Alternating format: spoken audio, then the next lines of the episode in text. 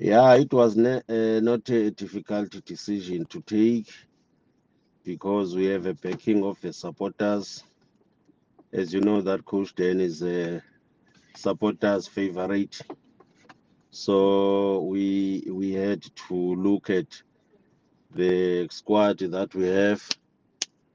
Uh, uh, you know, we've got young ones, a lot of them, uh, which is uh, he's very good in uh, coaching the young ones. You know, he has proven record, you know, of working with young ones. Uh, so uh, you remember that during his tenure in the past, we had players like Abo Lodge, Abo Mlambo, uh, Abo Marco, uh, Abo Mapanga, you know, Abo Sizwe Mdlinzo, were all developed by him.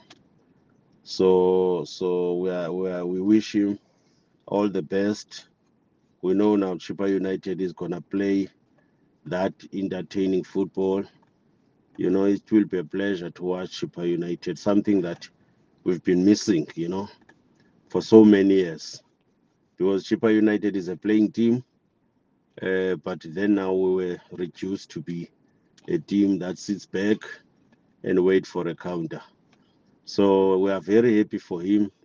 We love him, we welcome him, and we wish him all the best. And I wish all the people of the Eastern Cape and the Chippa United supporters nationally a happy new year.